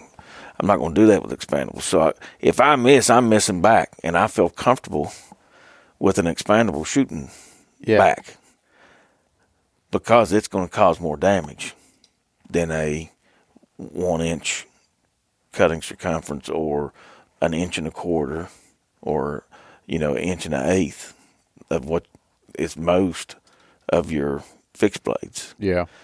You know and they're zipping right through. If you hit if you hit a deer back and you don't hit bone with the fixed blade i mean it's zipping through you know, A lot of times they don't even know what hit them. that's right. It's just zipping right through and it's not ripping anything. It Well, just- that's that's the one of the problems that, that I've found is like I love the Iron Will broadheads. I've used them for the last six years, and the thing is, sometimes I literally think they're zipping through so fast and they're so sharp and cutting that it just makes a slice, and it just kind of I don't know if it Gets really right back seals together. up, but it just it kind of does, and Yes. and you don't see you can have a really good shot, not have much blood, but then you make the same shot a second time and you have a lot more. But and I've heard other people have the same thing. Now I I use the wide ones now, or, or inch and three eighths fixed blade, which is a pretty So big. right at right under inch and a half. yeah, so it's a pretty pretty That's, good That's a big. and then the two little bleeders on it too. So there's it's a pretty big fixed blade, and I got them to fly good out to sixty. So like I that that that broadhead's kind of what that that's my primary one I'm using now. But yeah, I don't know. It it's for me, and it's funny you said about hitting back. Whenever I've made a bad shot, typically in the past, it's been back. And that's why, that's why I was like, oh, might as well use expandables. And it's like, do that. And it's like, oh, let's slam the shoulder now. let's let's let's completely change But it's that like over. it's like when you when you like I've I, I'm a hundred percent confident if I hit one back with an expandable, I'm going to find that deer. It's just a, it goes to a, a tracking. Experience, Experience, tracking, yeah. and, and time. Giving it, yeah, learn. You know, we got a Jay's deer. He made a mediocre shot. I thought he he was straight punch, and Zack was he was saying, "Man," he said, "I think he clipped the liver." I was like, "I don't know." It it looked pretty, you know, back in that bottom triangle for the where the paunch is right before. I said, "Hopefully towards diaphragm." Uh, but when we gutted him, he clipped about that much inside the back inch, maybe. back wall of the liver. But it was like you said, it zipped right through the liver and didn't cause any damage. Yeah, the liver was, the deer was going to die, yeah, but he didn't cause any damage. If you know, if that would have been a, a two inch expandable, one he would have ripped the paunch when he went through and wouldn't have put just a one inch slice in the paunch. yeah. but it would have ripped all that What are and those caused so much you're pain. using? You have the two and two point three inch. Oh, he's got something just absolutely extreme. Yeah, you got a fixed blade on the front, and then you got Yeah, it's it, it's it's called a Rage Extreme. It's got a two and a half. Inch. Is it called an extreme? Yeah, it's called the Rage Extreme. It's got a two and a half inch yeah. No, they're uh, they're me. cutting diameter. You know, I remember Grim Reaper did that a while back, where they had like the hybrid. That's what I shot. A hybrid. It was a Muzzy Trocar hybrid. What, What it was. when you had the mess up? Yes. Really? That's exactly what it was. Yep. Now I had I a mess. like I had a idea. mess. I did too. know. I'm telling you, those extremes kill. Now last year, I will tell you, and and Zack was like, "I told you." I told you you need to go to fixed blades. I'm always that guy. It's like I You know- told you so. you know, and and him and Jay shoot fixed blades, but you know, I was we'd got on some wild boar, and had a hog. Uh, Zack was filming me, Read the script. twenty five yard shot, hog's dead. I mean, that's a chip shot, no big deal. I pull back, hold on him, pull, and I'm not kidding you. I looked at Zack. I said, I hit that hog. He's like, You did? He said, But the arrow hit him sideways. My arrow takes off, and it's, it's like five foot over at the hog. Then it comes in sideways and slaps him in the back. Literally. I literally slaps the hog. he takes off. I said, I said, I hit him. He's like, Oh yeah, you hit him. Yeah, you slapped him. He said, Your broadhead didn't hit him. Well, I he had a GoPro on the camera to get a second angle of me pulling back when he's filming. Yeah. We went back and looked at it, and as we were, because we we were watching these hogs and we had to run and get set up, a blade of grass or something caught one of the blades, and Yeah. it showed One of them big One of those- extreme blades. one of the big Was extremes dangling. was dangling, and I shot with it Dang. expanded. Yeah. And I mean, you talking about throwing her for a corkscrew, by God. Dude, it literally, I mean, it went like that. And it hit, it slapped, It slapped the hog sideways. sideways. At 25 yards, it, it had that much effect on it. yeah. And that, you know, that And at that bad. point, he said, like he said some words that probably won't go on this podcast, but it was "f these broadheads." I, s- I'll f and I'll break every one of them. Blah blah blah. and, and he was sold on fixed blades from that point on. Especially because you know the night before, he kills a big boar hog, big boar, and he shoots it frontal at ten steps, and I mean, kills him in twenty yards with that single bevel. And I mean, it doesn't pass through him obviously because I mean, them wild boar they're just tougher than hell. But he went right in and pierced his heart, and he was dead. And I was like, and then that happened to me, and I was like, I'm going to fix blades. They were like, yeah. But then I couldn't even bring myself to it this year. this year comes. Nope. No. and then I had all kinds of problems getting them tuned in. He had another one. so he sent he sends this Yeah, this year. this year. He's on like he's kind of hybrid deer hunting. If a hog comes in, great, you know. So him and who was it? Who was it? Jacob. Jacob? Jacob on the ground. They was on the ground, edge of dark. Wham! He shoots. He's like, "Yeah, I shot the hog and missed it this evening." I was like, "Really?" He's like, "Yeah." So he sends me the clip. I watch it and I'm like, He said, dude. I said, "Did you shoot your broadhead, Josh?" He's like, "Yeah." I said, "You're lying." He said, "No, I'm not." I did shoot him. I said, "You are lying." He said, "No, I really." He said, "I shot him." I said, "You shot the broadhead that you shot at that hog. You shot it into a target." Yes. I said, "Dude." He said it was just it was low light and you know had some problem. Blah blah blah. It was tough to see. He said, "I just shot low." I said, "Josh, watch the video again. You didn't shoot low." I said that arrow nosedived bad. And come to find out, after shooting his, you know, his bow was tuned, he shot his broadheads. But then I think this is what it was. You, you your bow was out of time. Your string. Oh yeah, you told me. Dude, about I had, I had, a bunch of problems out of it. I mean, it just seemed like everything. it was a couple little things that just compounded Uh, into a big bad took- broadhead and flight. it took like three days to get it tuned back in to where I was shooting darts again. And then you got shooting darts. You threw it on top of your jeep, and then drove down the road and let it drag Broke on the pavement. and- Yep, that was it. Yep. yeah. Yeah, you are having a good year. I, you kind of make me feel a little bit better about mine at this point. No, I, dude, I'm just kidding. I've had a great year. I've got to hunt with Brody the days he's been off. What I mean, what we do, what anybody does that's out here filming and stuff, it ain't all hand jobs and ice cream. It ain't easy. I mean, it's it's it's a simple fact. Yeah. I mean, No, I hear you. uh, it's not easy to kill deer year in year out. Um, we had a great. Our whole group had an exceptional year last year. We still got a lot of hunting to do this year, and I'm sure we'll we'll all you know find success. But when you're hunting, I mean, I think that um, I think there. I was in 13, 15 days straight, and when you're hunting like that, and you're not seeing big deer. I mean, I was going out and getting oaf like zero deer. That's what I know. Yeah, I mean, so my de- you know my decoy, I named him Mister O, and he was like, "Well, what's that for?" He said, "Ofer." I said, "Ofer." Yeah, he said like O for twenty. I said, "Oh no," I said, "That's not really what I named him." I said, "He's Mister Opportunity, Mister Optimistic. Depends on what day."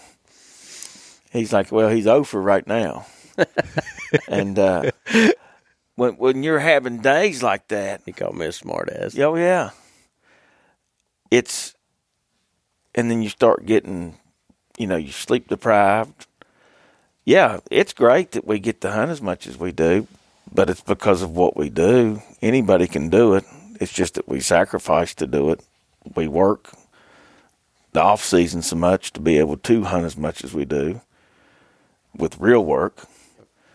Um, our families suffer, but now that's the other part of it that you know none of us let suffer. I might hunt ten days in a row, and Brody's got a JV game and a varsity game four of those days, You're at him. and I'm at him.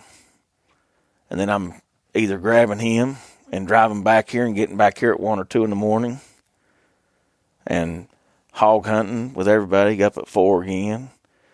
Uh, those are the struggles I've had. I mean, I had a blast, but it's like it's mentally draining, Yeah. Uh, especially when you're not seeing deer. Uh, I mean, hog hunting with a gun should be easy. And I hunted five days. I mean, we hunted two days driving and kicking them up and never jumped a hog.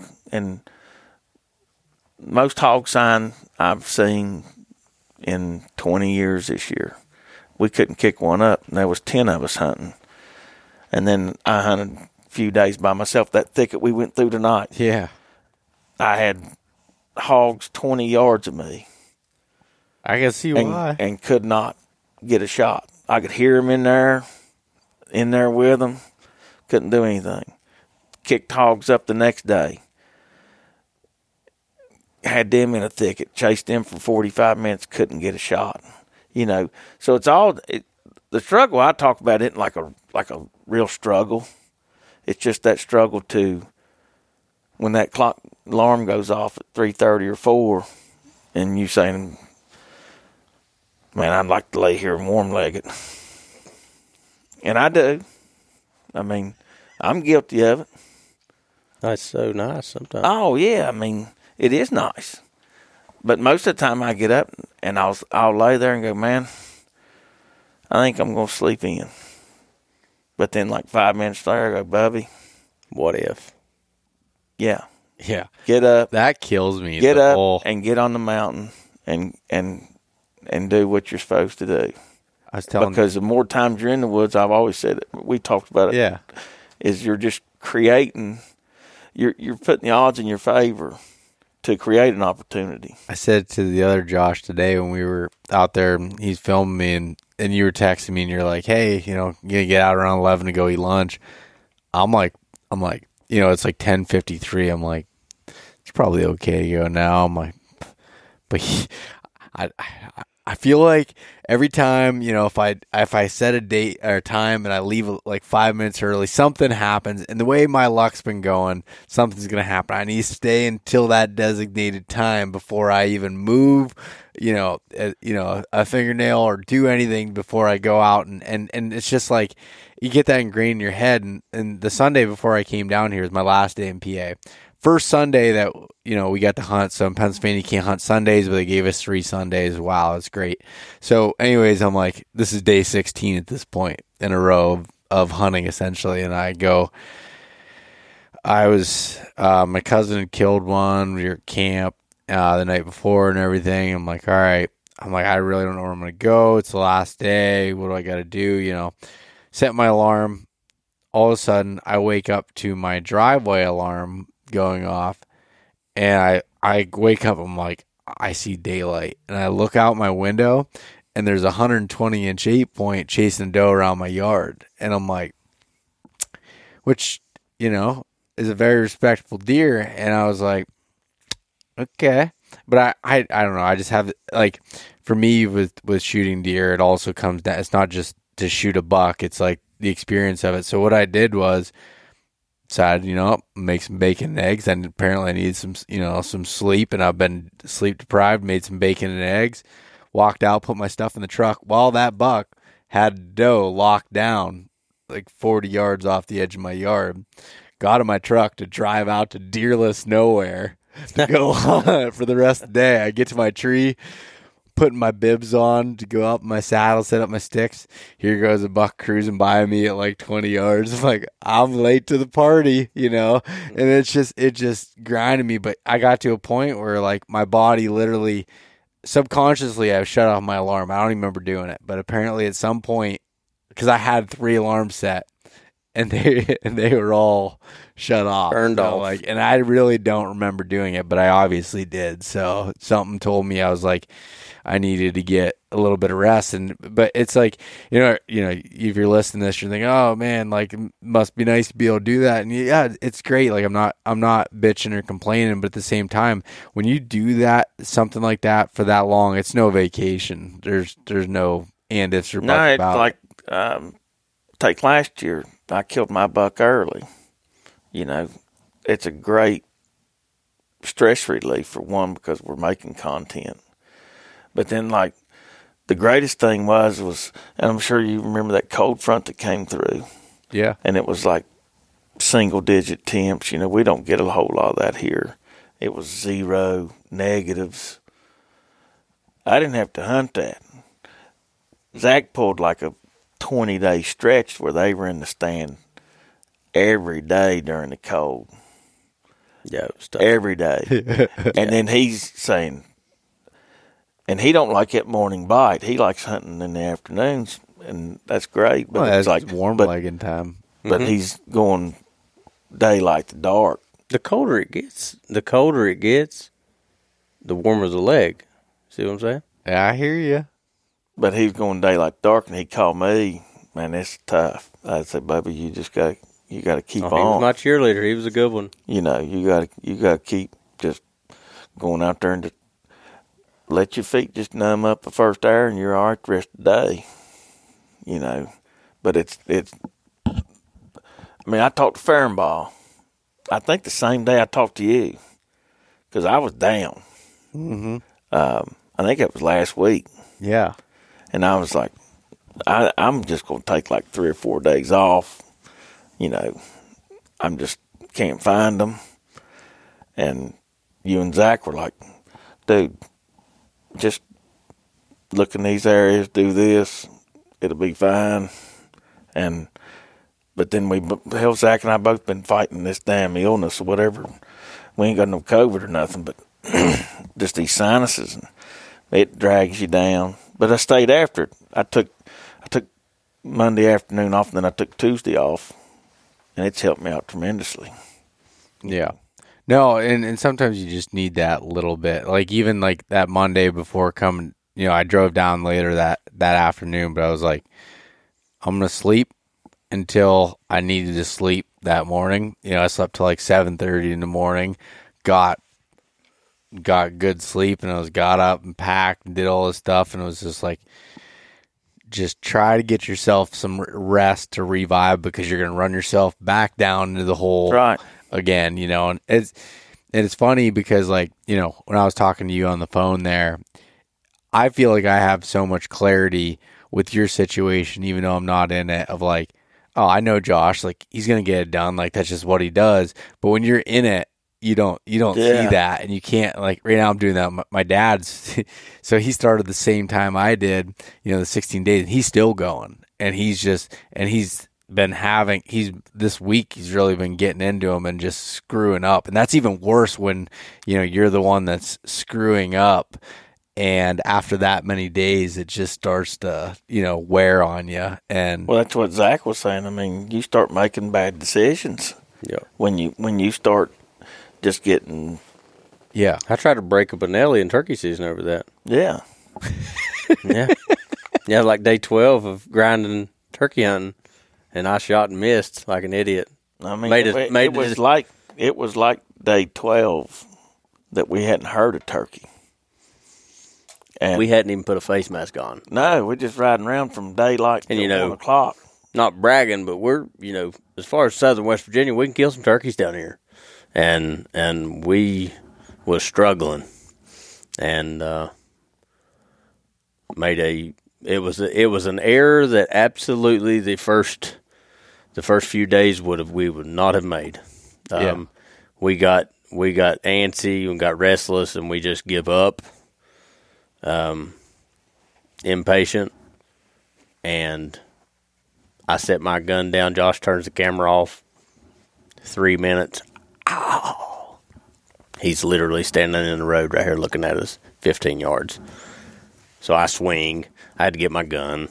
And damn near impossible on a turkey. Done all this jazz. I tore a bush down. Got up. I slammed the gun down like I was just. I just boiled over. yeah And there were some people eat me up in the comments, but there was some coming to my defense too. You know, and they was like, and that we've been there. You know, and guys will go, "Oh, we didn't get on here to see you throw a temper tantrum," but that same guy's probably done the exact same thing. Yeah If he hasn't, he just But hasn't, that- he hasn't been in the woods enough. If it's not for turkey hunting, it's deer hunting. I mean, you get out there and you you start questioning whether you're doing the right stuff. Yeah. Should you, could have, you know, should I do this? Should I go here?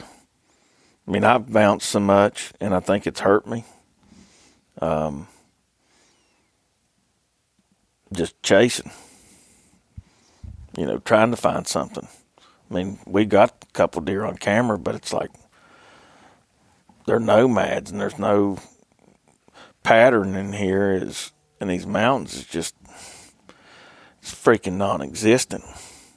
Well, yeah, you were, you know, this this one deer you've been trying to figure out. You know, you were sending me all the waypoints to him, and you're like, "What do you think? I'm lost." And it's just like, he's here, he's here, he's here, he's here, he's here. You know, he's in all different dates and random times, just kind of like moving through. He's covering some serious ground. And it's hard to hard to be able to, But then yesterday morning, I showed you the other pin, yeah, and he's, you know, uh, point eight miles from the, the furthest pin that I had a, a picture of him. He's point eight miles yeah. down there yesterday morning, and then right back today. So, how I've typically tried to handle those deer, and I'm going to tell you why I said typically is like I've learned that, especially like when you have history with a deer, it's like, all right, he's going to show up at some point. I just need to be patient and sit in this spot and wait for it, realizing that there's going to be deerless sits of like being in this location. And I'd say in the past that has helped, that has worked for me. This year, that did not work for me you know, I, I bounced around trees. Like I'm not saying the exact same tree, but like the same, you know, general area, kind of playing the wind, access, however it was. And, you know, I think I just I held on to it a little bit too long as far as I should have, you know, he wasn't obviously right there at that point and being able to move. But there's also the standpoint that the way I look at it is like, all right, if you know, if they likes this area, he's going to come through. You know, thinking of the rut at some point to come through this this pinch or whatever it is, or check this doe group, and I just got to be there. But it's really hard to, Yeah, I can't do that. yeah, yeah. No, it, and, and and you know, I've talked about it with Ball before, but it's kind of like you got to understand your own what what you want out of things too as far as like hunting. Not you know obviously the end result's the most important you know not the most important but is what you're out there to do. And but you got to like figure out what you like to do too. Now not everything's to be oh everything you like to do but you know Zack you know loves hunting off the ground and doing that. And he's like yeah i just realized i didn't really love hunting out of a tree. And like you know if you don't love hunting out of the same tree for 10 days and you're like i'd rather not hunt than have to do that then it's like okay yeah you Do don't different. You, you don't do that I don't care to hunt out of a tree. I just can't hunt out of the same tree for no that's very many multiple days. yeah Um, I don't care to hang. I think that Well, they say that that's the definition of insanity, doing the same thing multiple times yeah. And getting the same result. i Yeah, do that in every like- aspect of my life I do too. I do too. You know, I just can't. I can't bring myself to do it. It's like my thought is, man, I'm just going to go to the deer. You know, I'm not going to sit here and wait for them because I think if I'd hang and say, man, I'm going to hang for 15 days from the November 5th November 20th, I'm going to get in this tree. I would probably kill that deer, hmm. yeah but not me, buddy. one of my I'm- uncles is that way I'm walking this ridge. I'm going down this flat. I'm I'm going over here trying to find him. You know, it's I'm gonna go chase these hogs over here Yeah. on this point. yeah. and you find him and he's over here now Yeah. 'cause- It's just Yeah. like me hunting up on top of where I was hunting this morning. Of course, that deer hadn't never been up. Well, he was up there in the summer, but he's not been up there. You know, we lost him for six or eight weeks, probably six weeks, and uh, he showed up at a camera way far from me to this morning and was, you know, in daylight and that tree there. If I if I would go down there and hunt that, I would probably kill him and I know that, but I just can't do it. That's what's so hard. It's like my my mental state won't let me just go get in a tree and See, I've, Well, I'm I'll- the opposite. I've done, I've done the the grind, Yeah. the deerless sets, the knowing. I mean, I hunted. Yeah. Deer, I hunted deer for three years. I mean, you talked about it before. Yeah. the big buck that I hunted for three years. There was more bears than there were deer.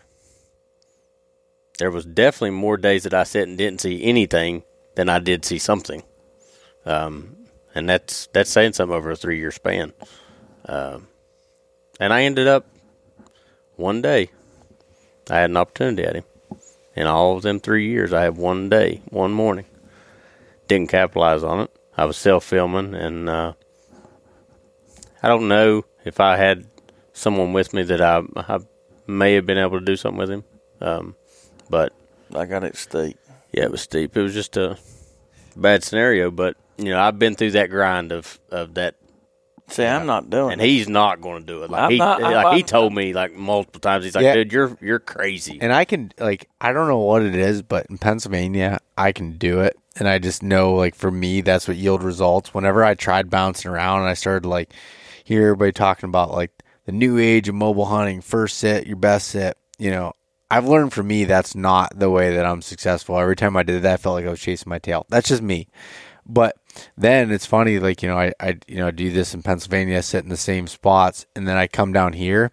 I want nothing to do with it. I, I was telling Josh when he's filming me today, he, I was like, we're talking about what we're going to do tomorrow morning. It's like, I can either go sit in that pinch or I can sit here in glass. I said, do you want to know what my, what I, what I think is going to happen out of that? I said, I go sit in that pinch. I probably have a better shot at actually killing a deer if I sit there for the rest of this week. Right. I said, but what I'm going to have more fun doing and probably And see you, more and why have more on the lease? and why I got on the lease is to go out and glass them and have a chance. I said, but I don't have a ton of experience of doing this spot and stalk thing, and I'm probably going to screw up, you know, more times than not. Obviously, that's not the attitude I'm going to go into it. I'm, you know, going in and try to kill them, but that's and that's just my personal opinion of looking at it. It's like I think I could kill. My my strengths have always been sitting in one place and waiting him out and having the patience of waiting him out so that he's going to come through there and using history to tell me that he's going to come through there. But you know, there's also the side of it where I'm just like I'm I'm I'm done with doing that this year. Like I just don't want to do that. I'm I'd almost guarantee you'd get an opportunity if you sat there all week. yeah. yeah, but- you would. You would, but you would have you would have zero fun. You wouldn't. No, it'd be a long week. You you wouldn't. I mean, it might not be. It might be tomorrow morning, but then it might be Yeah. the last day of your I hunt. I The really like last to- thirty seconds. I'd really like to shoot one tomorrow morning and then just, you know, go out and I told y'all Look- last look night for a that I'd be out of the woods by ten o'clock this morning. When you texted and said, "Yeah, we'll have lunch," I'm get I'm heading out to the truck. I said, "I'm going to sit here another ten minutes because it'll take Beau a long time to get out here." So I sat till like fifteen after eleven because it's still like probably beat me by 30 minutes. Oh yeah, but it's it's like you're sitting there, and I know it's eleven fifteen. I hadn't seen any activity since eight thirty, but I know that's one thing I do know is I'm hunting for fifteen or thirty seconds. All the time that I'm spending out there, it's going to happen in fifteen to thirty seconds. That's going to be your opportunity, unless it's like walking and you see them walking from way far off, which you don't get to see here. They're usually on you. Yeah, when you're sitting, you're in the timber mostly. Yeah, and I mean, you're hunting for a 15 to 30 second opportunity. So 15 minutes is a lot. And so when I knew you weren't coming out, I, Caden was like, "You ready?" Because you know he was jittery. And I was like, "We're gonna sit here for a little while longer. It's gonna be a while before Beau gets out there for lunch." He's like, "Okay." And I said, "You know, 11:15, something like that. Just that little extra, just to see, because you never do know what's going to happen." Yeah.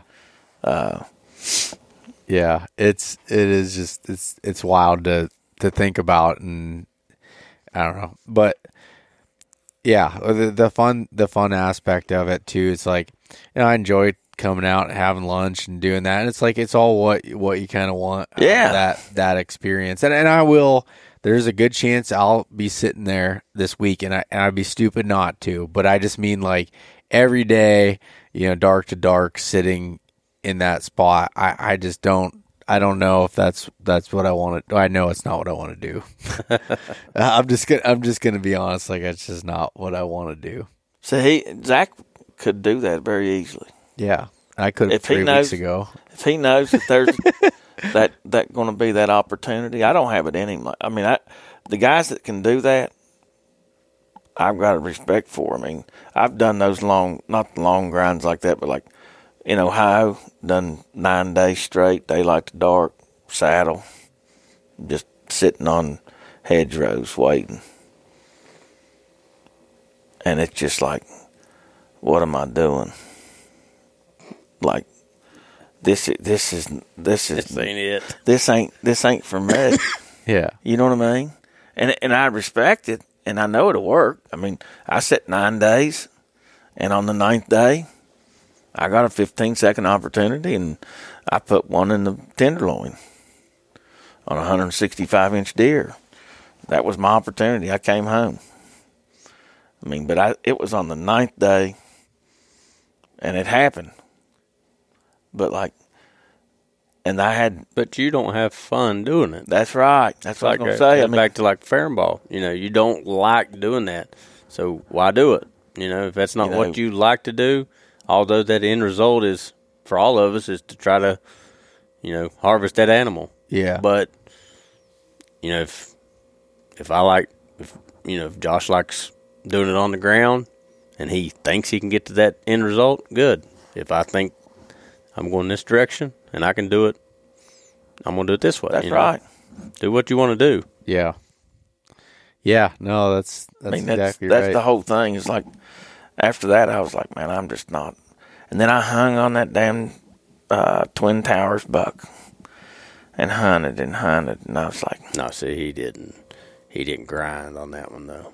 no, I didn't. I mean, I grinded pretty Like hard. my head was spinning off. Early season, I hunted. He was he was doing this, bouncing, and I was like, "Just get in the tree." That's what I want, you know. But he was like, "I'm gonna go down here and do this, and I'm gonna go over. I'm gonna drop off this side." I'm like, "He's on this camera. You go to this camera," and he never would. no, I bounced. I, I, And then after like what seven days or something, he spent like seven days up there on that mountain, pretty much. And then he's up here just rambling around, running around on the ground, spotting and stalking. After whatever, I'm like, "What are you doing?" He's like, ah, "Nah, tired of that deer."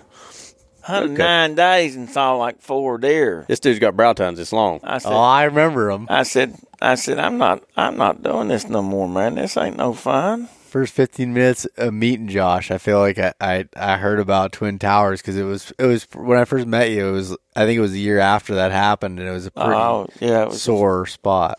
It just, well, it just depleted me, and Well, that's the first. That's honestly the first deer that I knew of Josh. Like, even saying, "Hey, I'm gonna kill," you know, naming this deer.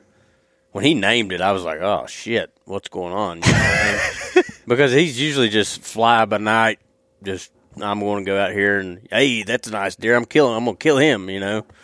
Uh, but for him to name him and and kind of settle in on that one particular deer, It's weird. I, I, I, I don't. I mean, I've had it over the the years of finding a specific deer that I really want to hunt.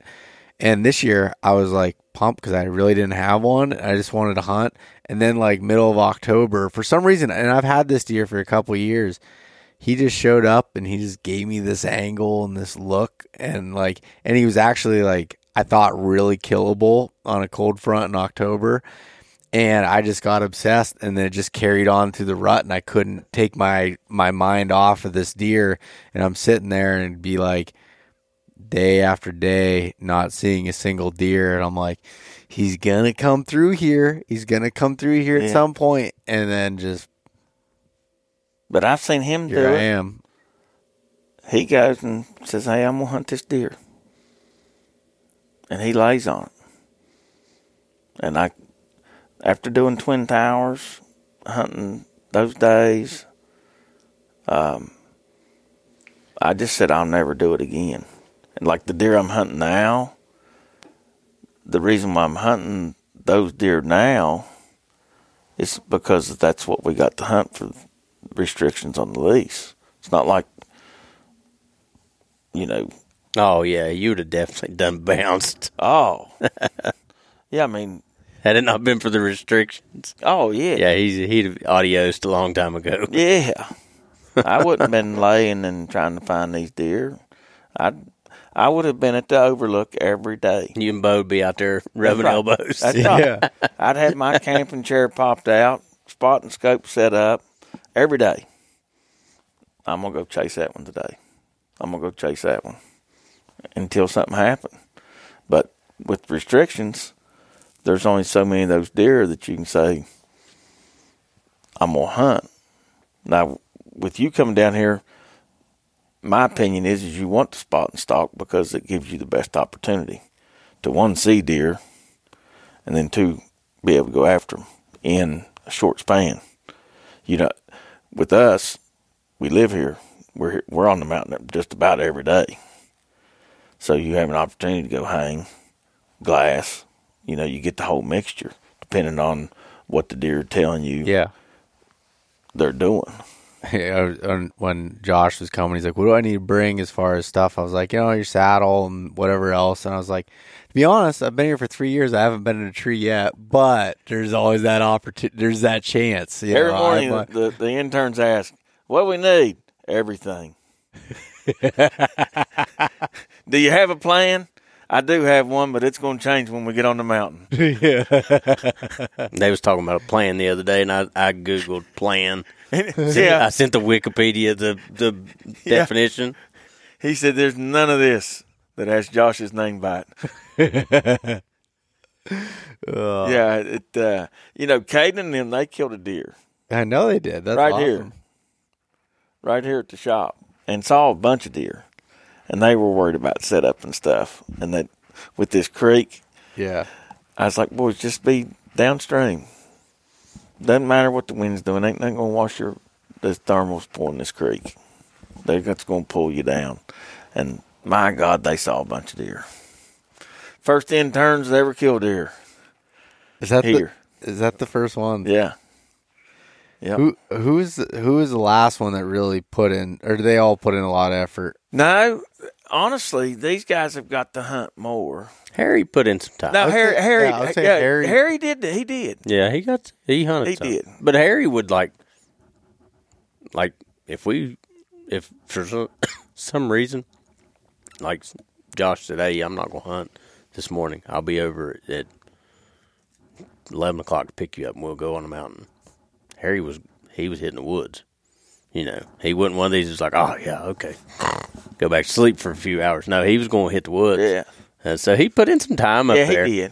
did. Um, did. He just didn't didn't have no opportunities. Um, But he's he's probably hunted him him and these boys here got to hunt the most. Uh, you know, when uh, Jake and them were down here, uh, he pretty much just grinded on the camera, and then Lane was our first one. He grinded on the camera because we only had one back then, so Lane was getting Railroaded. Yeah, having to. I mean, he grinded uh, Lane did. He was with all of us every day, and he's a grinder. Yeah. Oh, he's a killer too. Yeah, I mean he he can he gets after it and stays after it. Um, we've been pretty fortunate with the interns. Yeah. We've not had any like terrible ones. Even the even the ones that um, not bad, but like stuck it out. And you talk to them at the end, and you be like, "Man, you have any questions? What'd you figure out?" They go, "Josh, we figured out that this is not what we want to do. we do not want to work in the outdoor industry." I said, "Well, I told you in the beginning that you might love the outdoors, but this is a different this is a different level Yep. when you're out here every day. But for the most part, all of them have done good. I mean, Harry's with uh, Johnny. Yeah. You know, Jake started his own company, freelancing. He does a lot of good things. Lane's got his own channel. It's doing good. And the guys that didn't want to do it, they just ain't doing it. That's just as important. Yeah. When you don't want to do Oh it. yeah, yeah, figuring figuring it out. Uh, I think Hagen's got his own channel. Um, so Yeah. who knows? Well, sp- speak, Maybe I'll go intern for somebody. you can come with me. Yeah, you paying? No. Ah, I like him paying gigs. Yeah, we'll see. we'll see what see how he does. You know, this gotta be this gotta be rated depending on his camera skills. Yeah. If he could sit in a tree for a long time. Man, I'm gonna tell you what. I ain't sitting there in a tree with you all day.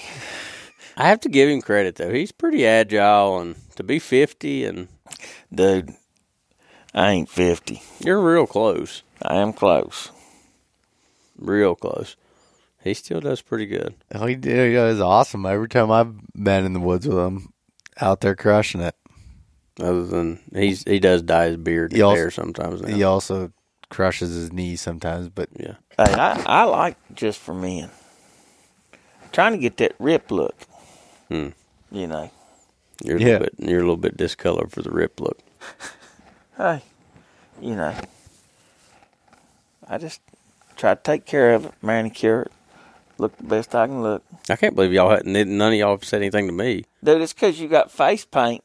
That- Well, I'm glad that, you brought the face you- paint up because this vid- this camera is pointing right at me, and people probably think I like come right out No, of no, it nine look- in the no, I or think, something I think you left it on there to try to show that I went today. that you went to some beard. it looks like you got some beard. He's got a Fu Manchu, man. oh yeah, He's got. He he looks like a. Uh, uh, uh, did you ever watch Chips? You don't remember Chips? Chippendales, pull that mic up a little bit. Did you ever watch Chips? Chippendale. No, Chips, not Chippendale, dude. You you. the guy from Chippendales had one too. He probably did. But you ever watch uh, Super Troopers? Yeah. That's what he looks like when he don't have no face paint on. He left that face paint on his because you can't see his Fu Manchu. He's got these big handlebars come down. He said, "I'm just trying to change my luck." This is the first time I've seen my chin since I was 17 years old. Oh, yeah, I was just say you look different when you came through the door. No I doubt. Wasn't, I wasn't. No I wasn't. doubt. I wasn't figuring it out at first. you you need to cut off the sides and just go the full Just rut stack. Go stash. It's obviously been working out for me this year. Yeah, yeah. Uh, I thought about just taking mine and just cutting mine. Well, see, to the deal is I didn't even know this, but Dylan, Dylan Hazen, he shot us a message the other night, and he's like, I think he just kind of come up with this on his own. Maybe him and Josh. No, we talked. Y'all about talked about it. Okay, Yeah. so so what happens is if I kill a deer with this goofy looking face that I've got right now, then he's got to do what I done. But I ain't gonna do that. You I, have to. I'm gonna cut this off and then leave my side. My, No, my you- pork no. chops. It looked like um, pork chops. what was that guy's name? Chris Pratt. Was that his name? The dude off of uh, Speaking like he's dead. Guardians of the Galaxy. What? It's Chris Pratt. Oh, that is Chris Pratt. No, He's a big no, hunter. no. He's a, he's a cool dude. Yeah. No, what's this guy's name? He got in some trouble hunting. No, dude. Chris Brack. No. Yes. Do you remember what his sideburns and stuff used to Oh, look yeah. like Big back in the lamb day? chops. Yeah, dandies. Yeah. Yeah. Yeah. No, not trying to emulate Chris Brackett. Your boy is going to sleep over here at the wheel. Yeah, he, he's he's running on a couple hours of sleep. Me too, man. Yeah, we should. Dude, it just uh, you're in West Virginia. That's what it's all about. You just got to take it all in, bro. Yeah. Well, I think we should probably end this. I gotta upload all this stuff tonight, and then shower and go to Well, it's only bed, midnight, Beau. and then oh my, getting it is started. midnight, isn't it? And I I gotta kill deer in the morning, and do all that dragging. So Well, you got plenty of help. yeah, That's a good thing. I I, You're not on PA public land down here. You got plenty of help. yeah, I know, and I appreciate that. But like that bear this evening, you y'all was on your own.